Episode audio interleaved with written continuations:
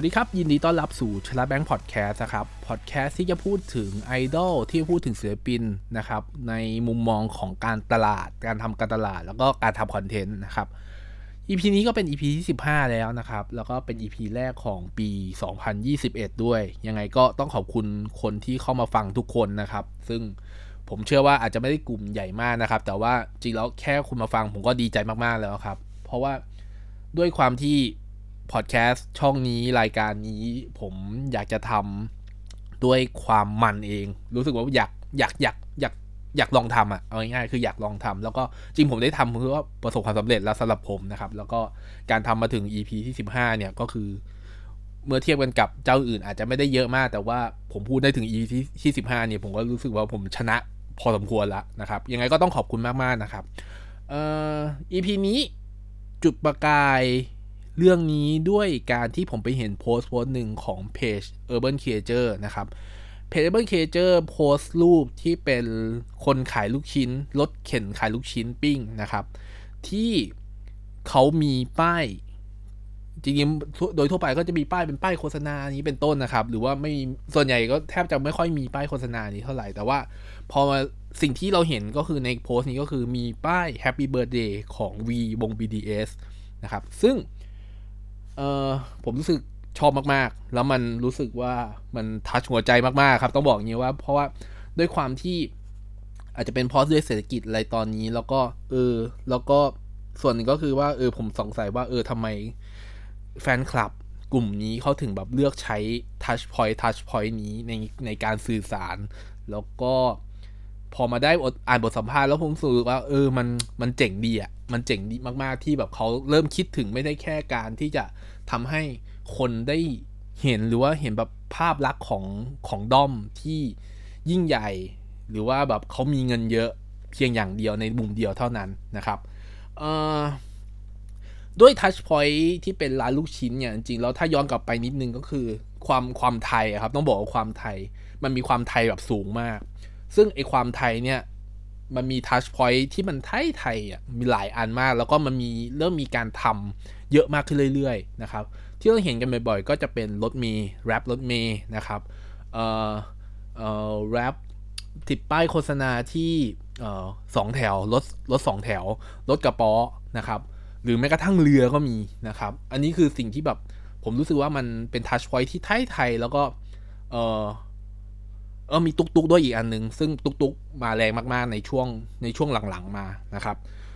จริงด้วยความเป็นไทยเองอะ่ะมันเลยผมก็เลยมองว่าเออแบบความเป็นไทยอะ่ะมันช่วยให้มันสื่อมันสื่อถึงเขาเรียกอะไรมันสื่อถึงชีวิตประจำวันวิถีชีวิตประจำวัน หรือว่าสิ่งที่เราเจออยู่ในทุกวันเนี้ยมันจะไม่ได้เหมือนกันกับการขึ้นบิลบอร์ดใหญ่ ๆ นะครับ มันไม่เหมือน touchpoint ใหญ่ ๆ เช่นแบบขึ้นที่ป้ายโฆษณา MBK นะครับ หรือว่าป้าย LED ถึงว่าเป็นป้าย LED ที่ Parc Paragon นะครับ หรือแม้กระทั่งตามสถานีรถไฟฟ้า MRT ซึ่ง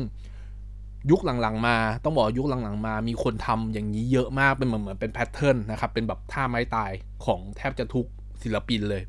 นะครับ ก็มีป้ายเป็นป้าย Happy Birthday ป้ายโปรเจกต์นะครับ ป้ายยินดีอะไรต่างๆ เป็นต้นนะครับ ก็ต้องบอกว่าราคามันลดหลั่นกันไปนะครับ ถ้าด้วยความที่ถ้าเป็นแบบอย่างป้ายแบบ ป้าย lightbox อย่างใน MRT ป้ายที่แบบมีเป็นไฟขึ้นมานะครับ ก็ราคาก็หลักหมื่นนะครับ หลักหมื่นก็อยู่ที่สถานที่อยู่ที่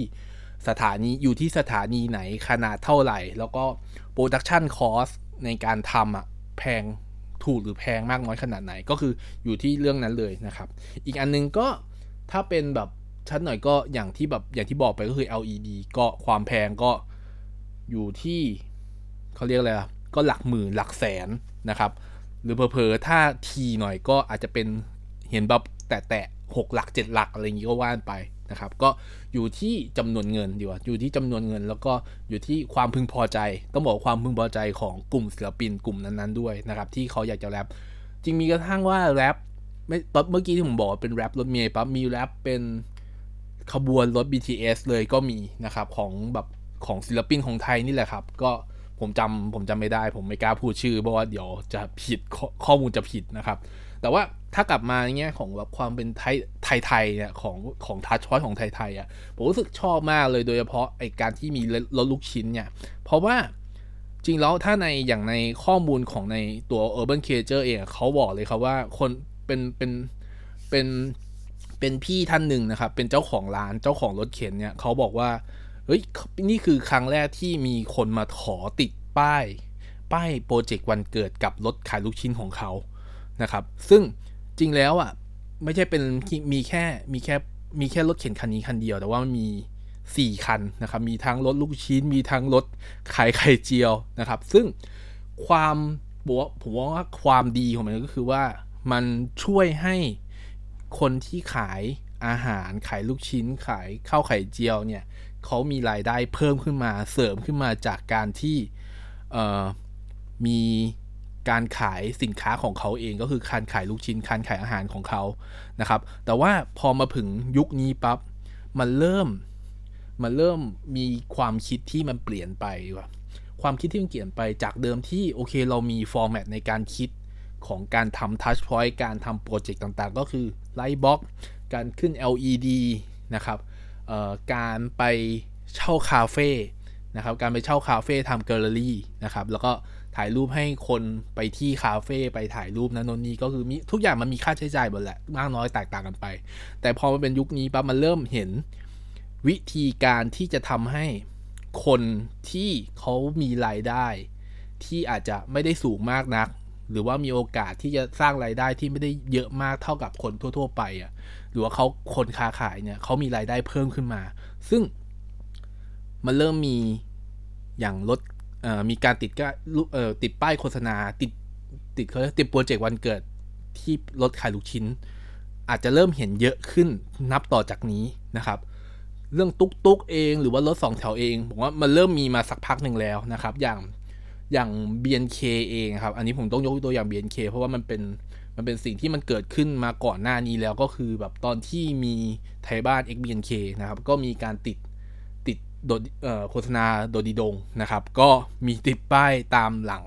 หลังรถตุกๆ มาก่อนหน้านี้แล้ว ซึ่งยิ่งยิ่งมันเป็นสิ่งที่บอกว่าการไอตัวทัชพอยที่เป็นทัชพอยที่ไทยอะครับ มันช่วยให้ คนมีการกระจายรายได้เพิ่มมากขึ้น โดยที่กลุ่มแฟนคลับเองเอ่อที่อาจจะไม่ได้